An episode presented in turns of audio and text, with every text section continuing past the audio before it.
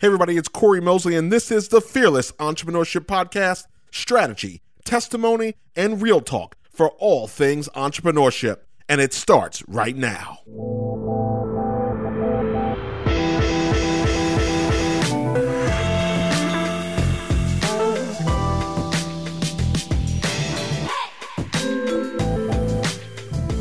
Hello, hello, hello, hello. We are back for another episode of the Fearless Entrepreneurship Podcast. I'm your host, Cory Mosley. As usual, we are talking all things business, business growth, entrepreneurship, war stories, success stories. Sometimes we cry. Um, I haven't cried yet, actually, but but it, it, who knows? We could get there, right? Today, I've got another super exciting guest. Um, all too often, you know, I'm fortunate enough to participate in a number of charities and and charitable organizations and you know i've been on a few boards and you know anniversary board and some different things in that area. And all too often i think once we talk about the idea of nonprofit we get into this mindset that nonprofit means we don't have to use business principles. We don't have to think about marketing, think about our fundraising, think about how we run the organization.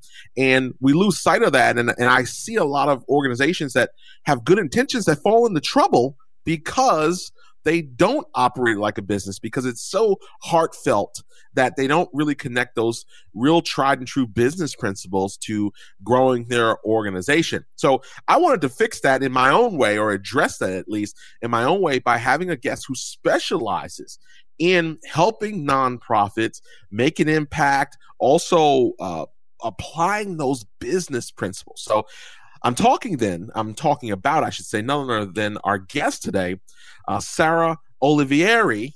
I think I got it right. Did I get it right, Sarah? Did I get it right? You got it. Okay. Okay. I'm talking. she's a nonprofit business strategist. Now, she's a nonprofit business strategist, but also a number one international best-selling author and former executive director. She's been featured in over 30 podcasts and is the creator of the Impact Method. Now, this is a framework that helps nonprofits simplify their operations, build aligned teams, and make a bigger impact without getting overwhelmed, that's a good one, or burning out. Now, in addition to her master's degree in humanistic and multicultural education, she also has 15 years of nonprofit leadership experience and is the founder and heart behind Pivot Ground. Sarah helps nonprofits make a big impact with relative ease. Sarah, thank you for joining the show today. Cory is really my pleasure. I want to cover a couple different things, right? I want to I want to tell the entrepreneurship story, right? Because as an you're an entrepreneur whose business model is working with nonprofits, so I want to talk about that, and then we want to talk about some practical things because I have listeners that whether want to start nonprofits or have side hustles, heart, heartfelt missions, as we like to say, to uh, to to give back and really haven't formalized that. So I think we can we can do some multi duty today, if, if possible, in doing that. Because when people think about nonprofit, the other thing is we just think, you know, there's no dollars and cents. Now, for those of you who study this, right, we know better. We know there are huge, or when you think about nonprofit, right, a lot of times we think about huge organizations like Susan G. Komen and St. Jude's and those that have a lot of profile, right? You can't shop in the mall during Christmas time without being asked to donate an extra two dollars to St. Jude's or you know uh, in Breast Cancer Awareness Month, everything's pink, right? I was at the P.F. Chang's last year and they changed the horses to pink. Like, I mean, phenomenal marketing, right? The horses that sit outside turn pink in honor of that. So we think about those big, huge organizations, United Ways, but as you probably know, there's right, there's a million different um, smaller organizations that are out here making a huge impact in the area. So I want to talk about how does someone decide after being an executive director and, and, and doing some of the things that you've done to go into this area and say, let's go do that. Is that is that just a mission thing for you, or is is that is there really a is it just heartfelt, or is there really you know that strong business opportunity in that market? Talk, tell us a little bit about that. Oh man, it's probably both. And probably like most entrepreneurs, part of my business journey has been um, things that I set out to do intentionally, and then other mm. times things that opportunities that fell in my lap, and I spent a lot of time catching up um, to do the new thing.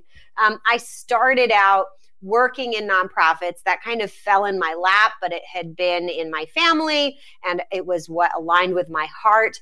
And then I started very intentionally. I found myself in a leadership position pretty quickly because I could do talk to parents I could develop programming and I could run the books at the same time, which made me like a nonprofit superstar. If you can do people and numbers, look out, world. yes, that is um, that is big. right. So I found then I intentionally started becoming a nonprofit leader. I was executive director at a few organizations. Um, both for nonprofits and once for a foundation, which was very interesting. And then, you know, honestly, the economy crashed and while I was very experienced, all of a sudden I was competing against people with PhDs and more experience mm. than I'd even been alive. So um, I fell back on one of the skills I had picked up running nonprofits, which was building websites and doing marketing. And so I leaned on that and I got very good at that. I became a digital marketer and I started an agency, a big project pushed me into an agency model, which I really mm. wanted to embrace because I knew that the, you know, that um, self-employed, right, single person business was not stable enough for me. Um, mm. Um, so as I moved into an agency model, I started getting more serious about business. And, and while that stuff had been happening, I had helped my husband at the time start a media production company and then an art supply store and cafe. So I had picked oh, wow. up a okay. lot of business knowledge, right? And so I started getting more intentional. All this time, I didn't realize that I was an entrepreneur or I didn't call myself an entrepreneur. Mm. Even though one of the nonprofits I ran, I had started myself. So here I am after starting three very different businesses. I finally started to say, hey, I'm an entrepreneur. and I got serious about um, learning about how to run business um, and very intentional about that. And of course, one of the first things I learned was I needed to choose a niche. And um, my best clients at the time were already nonprofits. And I realized that I could help them in a whole new way. Um, so I started this marketing agency. I was very excited to be partnering with some incredible for profit marketers who wanted to work with nonprofits, but they always struggled um, with working with nonprofits because they were too disorganized and couldn't move quickly enough. Mm. Um, it wasn't really about the money for them. They would have donated their services to nonprofits, but they still couldn't help them.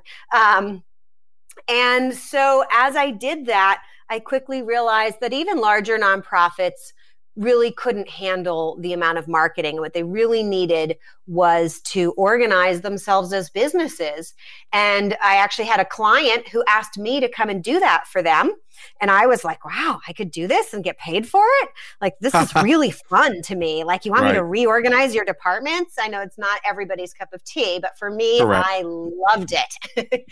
and so I transitioned my business into what it is now pivot ground where I do business consulting and coaching. And I have developed the impact method, which is a, fra- a business framework just for nonprofits, or it works for social entrepreneurs, but it's the only one I know of that is designed to meet the unique needs of nonprofits. And so I train nonprofits how to implement it in their organizations. You know, oftentimes, so I kind of have this, you know, just an exercise that I do with with my coaching clients, you know, very early on because clarity, right, is the magic word for um, a lot of a lot of people and finding clarity in this kind of entrepreneurship area. You talk about being an accidental entrepreneur, saying, "Hey, uh, realizing that you are one." You know, some people take the title on um, before they actually know what that is, and then some people kind of, kind of, you know, kind of work into it. I think that's of the stigma of, hey, I'm an entrepreneur, because it used to be you say that and it's like, oh, so you don't really have a job. Right. That that's the, mm-hmm. you know, that a lot of times, oh, he so and so's an entrepreneur. Okay, what does that what does that actually mean?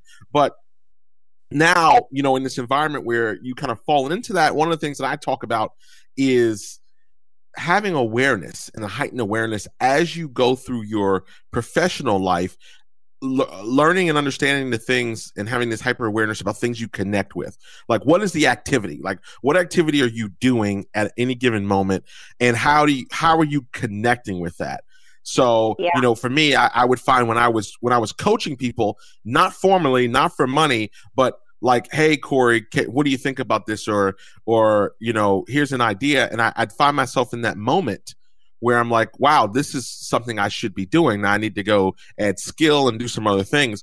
But it seems like you also had that moment as well where you started doing this and you know whether it was that started with that first project and you were like wow this is you know this is something that i can have a real impact in and now i can systemize it right that's what the impact method is all about the yep. systemization of that what do you think are some of the things that when you talk about unique to the nonprofit area what are some of the things that you typically see as the greatest opportunities for nonprofits to to have a greater impact overall Sure. Um, well, you mentioned at the very beginning, right? You have to focus in any business. You have to make sure you've got your ducks in a row when it comes to um, your marketing, how you're coordinating yourself internally, having a brand that's really just who your organization is, as though they were a person, what their personality is or MO. Mm. Um, you know, having some sort of business model for how money comes in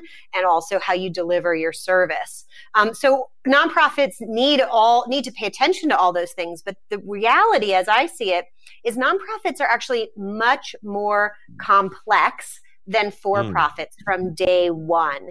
And so, so they actually need, I will. So they need to focus yeah. on all these things even more than for profits. So imagine this. I tell you, Cory, Cory, it's time for you to start a new business, but you must follow these rules. You must have at least three business partners from day one and you must have actually be running two businesses at the same time from day one. Does that sound like a business that's going to work out to you, Cory? No, I mean, just the idea of three partners has got me scared. right? Two partners yeah. is usually yeah, fails. Yeah, that's right. That's the reality for nonprofits, right? Every nonprofit, basically by law, has to, at very minimum, have three board members.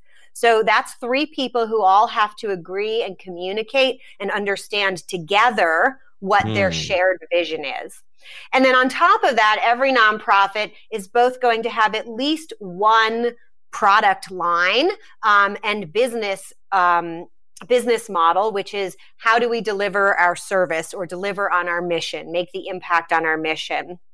And they simultaneously need to build the business of fundraising. How do we attract right. donors? How do we attract foundations and get money from them? And those are fairly different businesses, although they can have crossover between the clientele.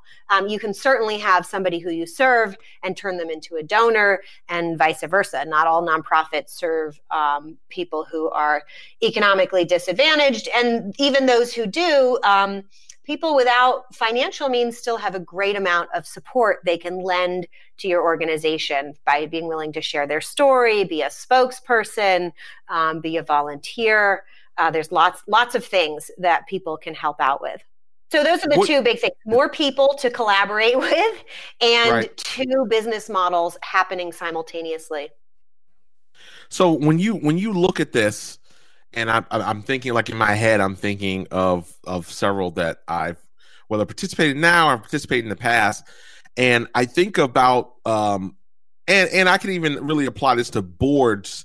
I'm on a few boards that that I guess I mean they are nonprofit, but when I think nonprofit, I think about charity all the time. So I I, I think I default to that as a lot of people do. But when when I think about the boards, I also see where you're relying on people and again you have right your smaller entities that you know it's mostly volunteer people on the board things of that nature what challenges do you see because I see this idea where sometimes there's people there there are people in roles where they want to contribute and they have they're whether on the board or this committee that kind of thing and it's nice that they're raising their hand, but they're really not qualified for the area that they have influence in. How do you make that, you know, oh, well, this person is the chair of marketing and they don't have any real experience in driving marketing? Yeah. So I think, um, you know, there's some charities or nonprofits whose board who have paid staff And right. then there are some who do not, where the board are the staff as well as the board. Right. And um, but even in that second case, I really encourage encourage board members to consider that they have a board member hat and then they have a staff member hat and not mm. to confuse the two roles and to keep them kind of separate in their mind. Um, now, as far as let's assume there's paid staff, or at least your board is good at only, you know, sitting in separate seats when they're doing the work and when they're being right. the board. Um, I have a few ideas. They're certainly not what you will hear in the mainstream, but I'm putting them out there because I think they're really important for people to think about. Okay. Number one is that the primary responsibility of the board, because they hold a great deal of liability for the organization, is to provide oversight, essentially double check that the organization has systems and processes in place that are good systems and processes and that the outcomes um, are being worked on or being achieved. Um, so they need to just be like, is this happening? Yes or no? Okay, yes, it's happening. Awesome. We'll move on. No, it's not. Let's make sure that our staff are working on it. And then the other thing is really to be a group of people who are ready to think critically and help make really hard decisions about mm. how the organization is running overall and what its future may look like, or what decisions need to be made now for the long term future. Now, here's where I start to really differ is I would say when it comes to fundraising, when it comes to marketing, when it comes to programming, these committees should not be committees of the board.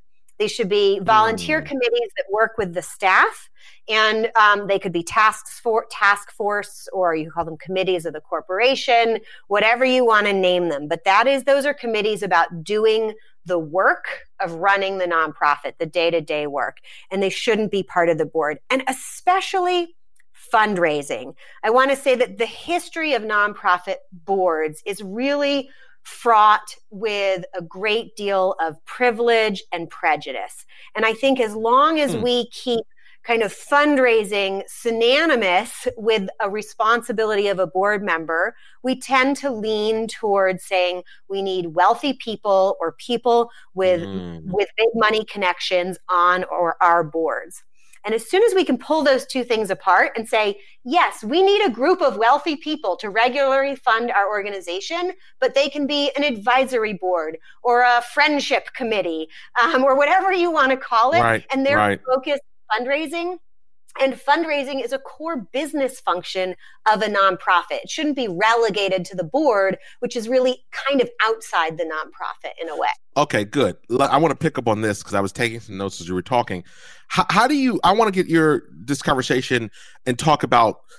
Often when I meet founders, right, the people that started it all, the board founders, there of course there's always some core passion that drives this, right? Most yeah. most nonprofits, especially from a charitable end, I don't think it's not like we woke up, you know, it's not like the, the guy who woke up and invented the scrub daddy, right? He was out to s- solve this problem and make a lot of money. I think most most charities come from a place of of a heart center. So you have these passionate founders who, you know, are passionate and they go recruit other people to be part of their mission. How do they transfer as it relates to things like raising money, which is core? You can't help anybody. Um, you can't, you know, fulfill your mission in a lot of instances. If, if it's to feed the hungry, if it's to help sick children, if it's to whatever, give scholarships, all that takes money to do. How do you, or what advice do you have for founders who have all that passion, but they don't have active people in their organization that are really committed to the fundraising. Now, they'll come to a party, but in terms of advocacy on a regular basis, how do you create that when you talk about, you know, culture and aligned teams in your method? Talk me through this that particular area. Sure. Um, well, first, I'd just like to say founders of nonprofits are like most entrepreneurs, they are visionaries. Um, they just mm. happen to be very heart driven visionaries. And almost all visionaries are great at getting a new idea started, um, attracting a lot of attention. And also, most visionaries are really bad at getting all the final details kind of like organized or turning kind of a bootstrapped thing into a larger system that operates smoothly between many people. Um, and so I think as far as that specific founder issue, just like for all nonprofits, it's important to recognize that there's actually kind of two major leadership roles that make larger organizations and larger let's think of larger as in large number of people because it doesn't always equate to money but certainly you need mm. you need money it is fuel for your nonprofit sure. But sometimes where it's really about organizing people more than it is about money. Um, and so, one role is being that visionary. Most businesses and nonprofits, even more so, continue to need to generate new ideas, generate excitement, because they're solving the world's most complex problems typically. Um, right. And same for a for profit, right? If you're an entrepreneur, like even larger businesses, they need to have someone who can kind of run out in front and see where the world is going and have brilliant new crazy ideas. But then when they've got a lot of people involved, they need a second leader who's really good at looking at all the people who are involved and saying to the visionary person, Awesome, we're going to implement your idea. This is how long we need to do it. And who's going to make sure that everybody, the whole big group, you know, it's like a, a three legged race times many right. can come along. Or they are right. the leader that sometimes says to the visionary, that idea is just too crazy. We cannot do that right now. You will break everything else, and we're not going to do it. And those are naturally, those two roles are super important, but they also naturally come into healthy conflict. Um, but they are really mm. important for all businesses who are going to really grow, um, and especially for nonprofits. So that's kind of one really specific area. Um, but I can talk a little bit about like everybody else, right? How do we really build aligned teams as well? I want to talk about that, but I want to stay on this. I think there's this business growth question out there in in the nonprofit world, and I'll, I'll come back to the team in a minute. I want to go down the kind of path here of this fight for dollars, right? Because it's not infinite. And now you have more and more things going up. GoFundMe is going up for just about anything in any situation. You've got Facebook on your birthday now. You can opt to push donations and get donations from people. How are you advising organizations and nonprofits to stand out in this fight for dollars that's in the marketplace? Yeah. Um, it kind of depends on the organization, but as a rule of thumb, I tell them don't worry about it. run really? your own race okay. because okay. most nonprofits aren't really good at the fundraising, marketing basics. Hmm. And okay. so it's not really worth worrying about how you're going to get a competitive edge when the competitive if edge is just right. If you don't have the basics, like get the right. basics down. Stop. Right. I see nonprofits, they punt marketing research into their strategic planning processes, which means a lot of them are only really doing marketing research every three to five years, and they're doing mm. it at this mm. very, very high level. And that's really ineffective. I mean, to, in today's marketing world, if you only did marketing research every three to five years, you'd be out of business as a for profit.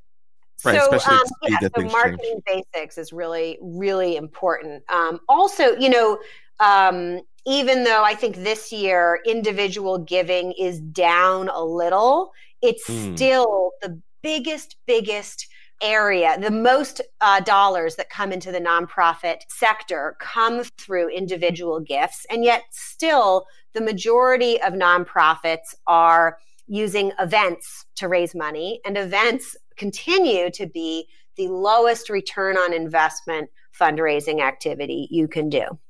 Now that's interesting. So, um, because you don't want to, wow, like you're talking to me.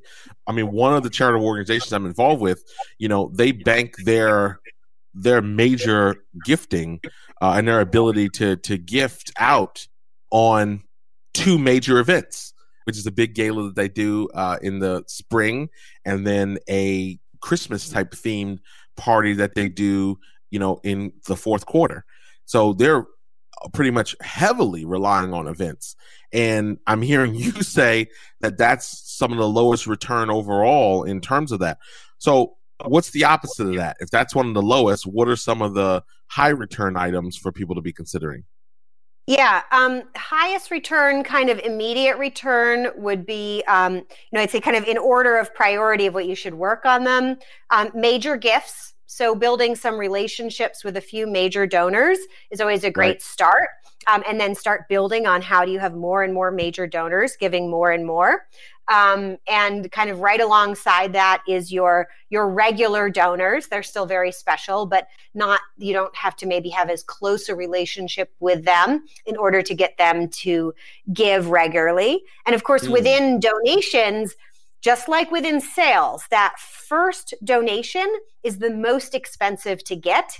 The next time right. that same person donates, you have a much greater return. And so, just like in for profit, and this is where the nonprofit world really needs to think like a for profit world.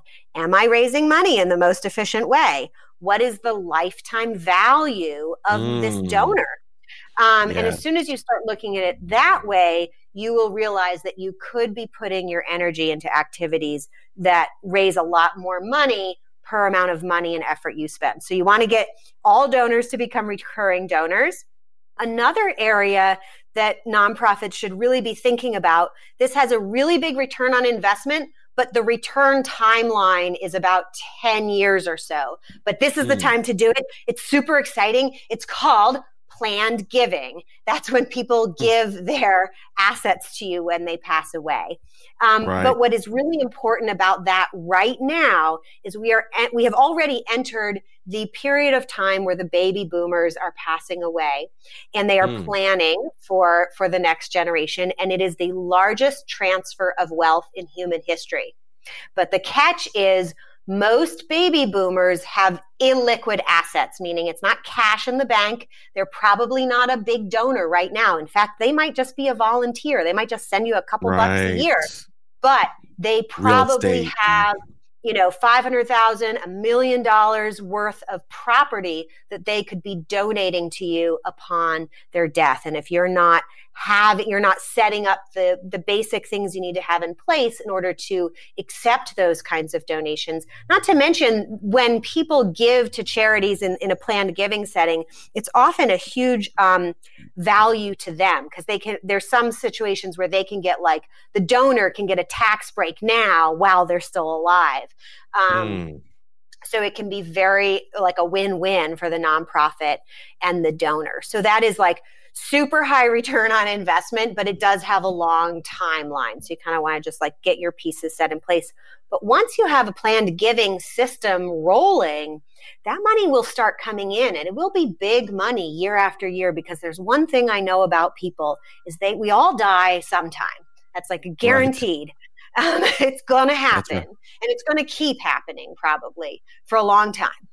I think I'm gonna I'm, I'm considering freezing myself what do you think about? No, I'm just kidding. yeah, just you, kidding. Could, freeze yourself, but make sure you set up a planned gift before you do it. I like that. yes. yes, I'm all for your right to freeze yourself. I just need to get some of that planned giving first. I love that. I love that. So let's put the entrepreneurship hat back on for a second. And I want to speak to people that maybe someone right now that may be listening that is in a regular kind of corporate job or a regular nine to five situation. They they have that entrepreneurial spirit, that that that idea, that bug um, that they've been bitten by, but they're not. But they're they're more mission based in maybe a nonprofit way. So while they're not dreaming about you know becoming the having the next big app you know to get people to play games all day or to do whatever they are dreaming of of fulfilling a mission um, that may be more heart centered, that may lend more to the nonprofit space. How, what is the best way, or what is your advice for someone who wants to become a nonprofit based entrepreneur? Yeah. Well, I'd say there's, um, you know, there's kind of a couple things to consider. Um, should you be starting a nonprofit or should you be starting a mission-driven for-profit, sometimes called um, like social uh, social enterprise, um, or you could be a social mm. entrepreneur. Yes, I like, I like that. As, right? Um, but I often think of them as mission-driven for-profits, um, right. meaning you know you have you have some sort of real mission that's driving you which is which is what my business is at this point. You know i wanted to have a for profit business. Um, there's nothing about my business that would really benefit from being a nonprofit. And um, but i'm able right, to make right. a huge impact on the world right? I help on a daily basis, I help nonprofits scale their ability to make an impact, like getting homeless people off the street, making sure people who are addicted yes. to drugs have access yes. to resources, making sure kids get the therapy they need. Like it's so rewarding. So right, right. we're yeah, in the business of helping other nonprofits. I mean, that is a great way to fulfill that if your idea, if you're wavering, like, do I start a nonprofit or is it a for profit? You have to think if you really benefit from having a lot of volunteers and doing, a, and you need the ability to fundraise, then you probably want to be a nonprofit. If you don't need those things, you probably want to be a for profit because, frankly, being required to have those three business partners from day one is not right. a, not a challenge you want unless you hmm. have to do that. Mm. Yeah. And and, I think I don't know. I'm just inferring here that how do you like when you when you start making that decision like i mean it's easy if i'm in business to have to have some thoughts on how i'm going to pay myself and what my earning potential should be could be i gotta assume is there there may be some kind of and, I, and i'm probably talking more entry level entrepreneur idea not the united way and things like that that have obviously financial infrastructures on how people are compensated but do you think is there a certain level It's just I just it's a thought a certain level of like guilt that may come with like okay great I'm I've started my nonprofit as my mission and I have a good donor base. How do I how do I take money to now obviously I need to pay my bills and I need to survive also as the executive director or, or the leader of this. How do I determine what I should be taking from the charity? Yeah, yeah, there is so much guilt in the industry.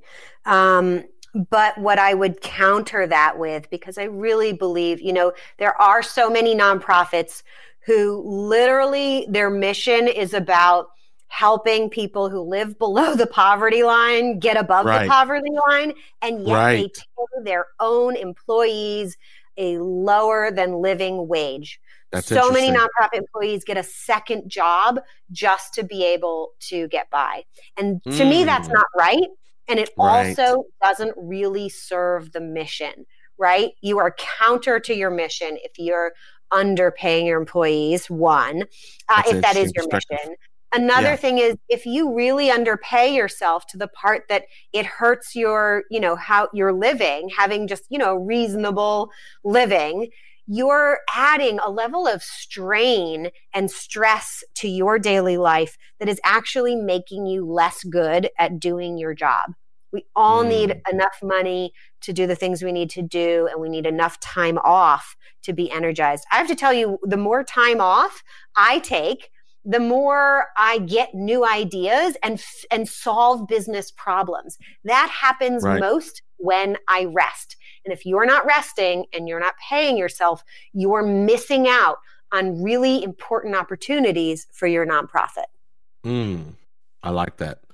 So, so final thing before we go into some some lighter fare trivia, um, and talk about some of your crazy entrepreneurship moments. You brought up the idea of team, so I wanted to give you an opportunity to comment on that before before we switched gears. And just share with us some of your ideas for or you know some tips for building the right team or, or your kind of perspective on on team and culture as that you know may correlate to the professional world also right those same principles are are, are very similar I, I would assume so i want to give you the opportunity to speak about that because i know you wanted to talk a little bit about team building in, in that piece Sure, and there are they are exactly the same as in a for profit as for a nonprofit, except nonprofits tend to have bigger teams earlier on. Um, mm.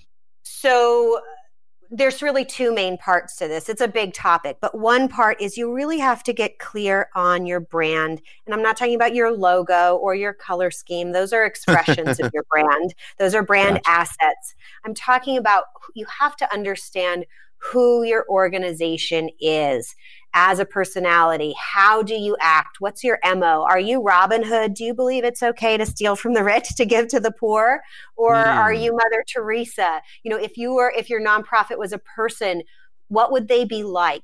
And once you understand that, you need to build your team of employees, your team of board members, your clients, and your donors. They all need to be attracted and and to the, be the kind of person who works well with the kind of organization your organization is. And whenever you accidentally let in a bad fit you need to part ways because mm. it is one of the most expensive and damaging things to do um, with your organization. So that's one thing. You got to build your tribe right? And your tribe right. is a, a group of aligned people so that's one piece and that's probably like the culture piece at its core. And then the other piece is rather than thinking about organizing your nonprofit or, or for profit business around who's in charge of who, and like, right. oh, I'm the finance director and I'm in charge of these five people, you need to think about what are the core functions that need to happen to make our nonprofit run? And what are the outcomes? What are the things that need to result at the end of the day for those functions to be working well?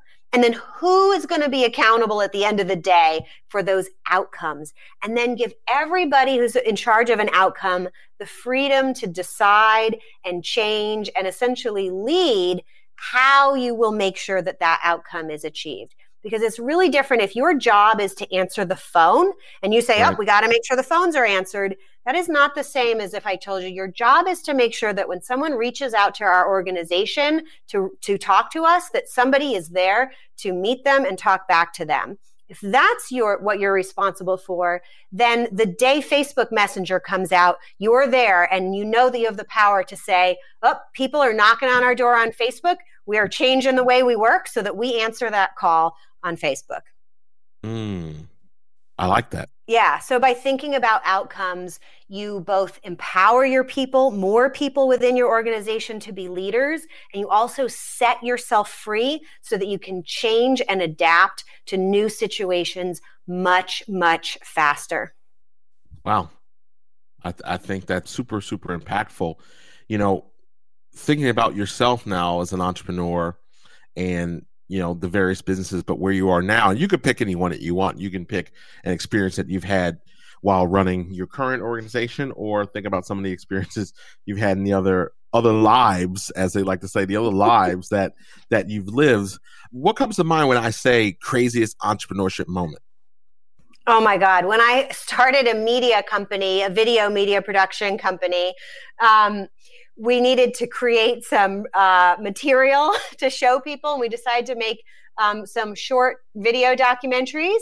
And we made one about ghost hunters in this area. And before I knew it, I'm sitting in an empty house in the dark in the winter. And f- because, you know, furnaces interfere with the ghost hunting equipment, they have to turn the furnace off.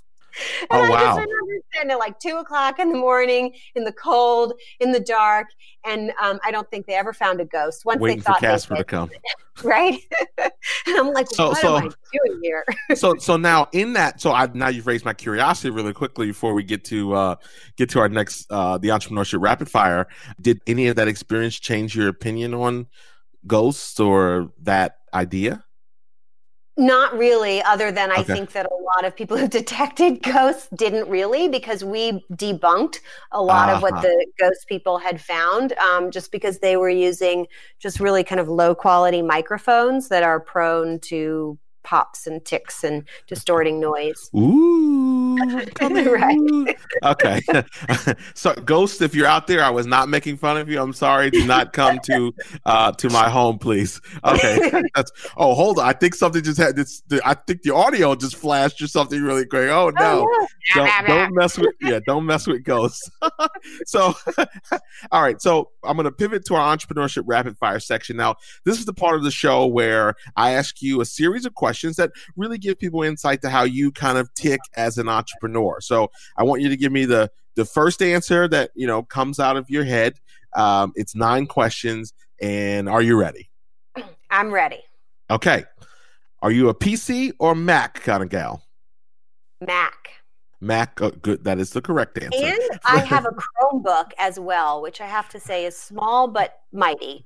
Not as mighty gonna- as the Mac. But. We're gonna leave that off the show. No, we're gonna edit that out. No, okay. So Mac with a little bit of uh, Chromebook out there. All right. Um, Right. Favorite credit card to uh, run your small business? Uh, I have a Chase Ink card. They've been pretty Okay. good to me. They do very well. A lot of people say a lot of. I, I hear a lot of the Chase cards on the show. Now, when it comes to to your planner, are you a physical planner or digital planner kind of person? Oh, digital. I use the impact method, and we're all digital, which saves my life. And going back to the credit card, I just Yeah. want to put in a plug for my small local bank who clears all my checks on the same day I deposit them.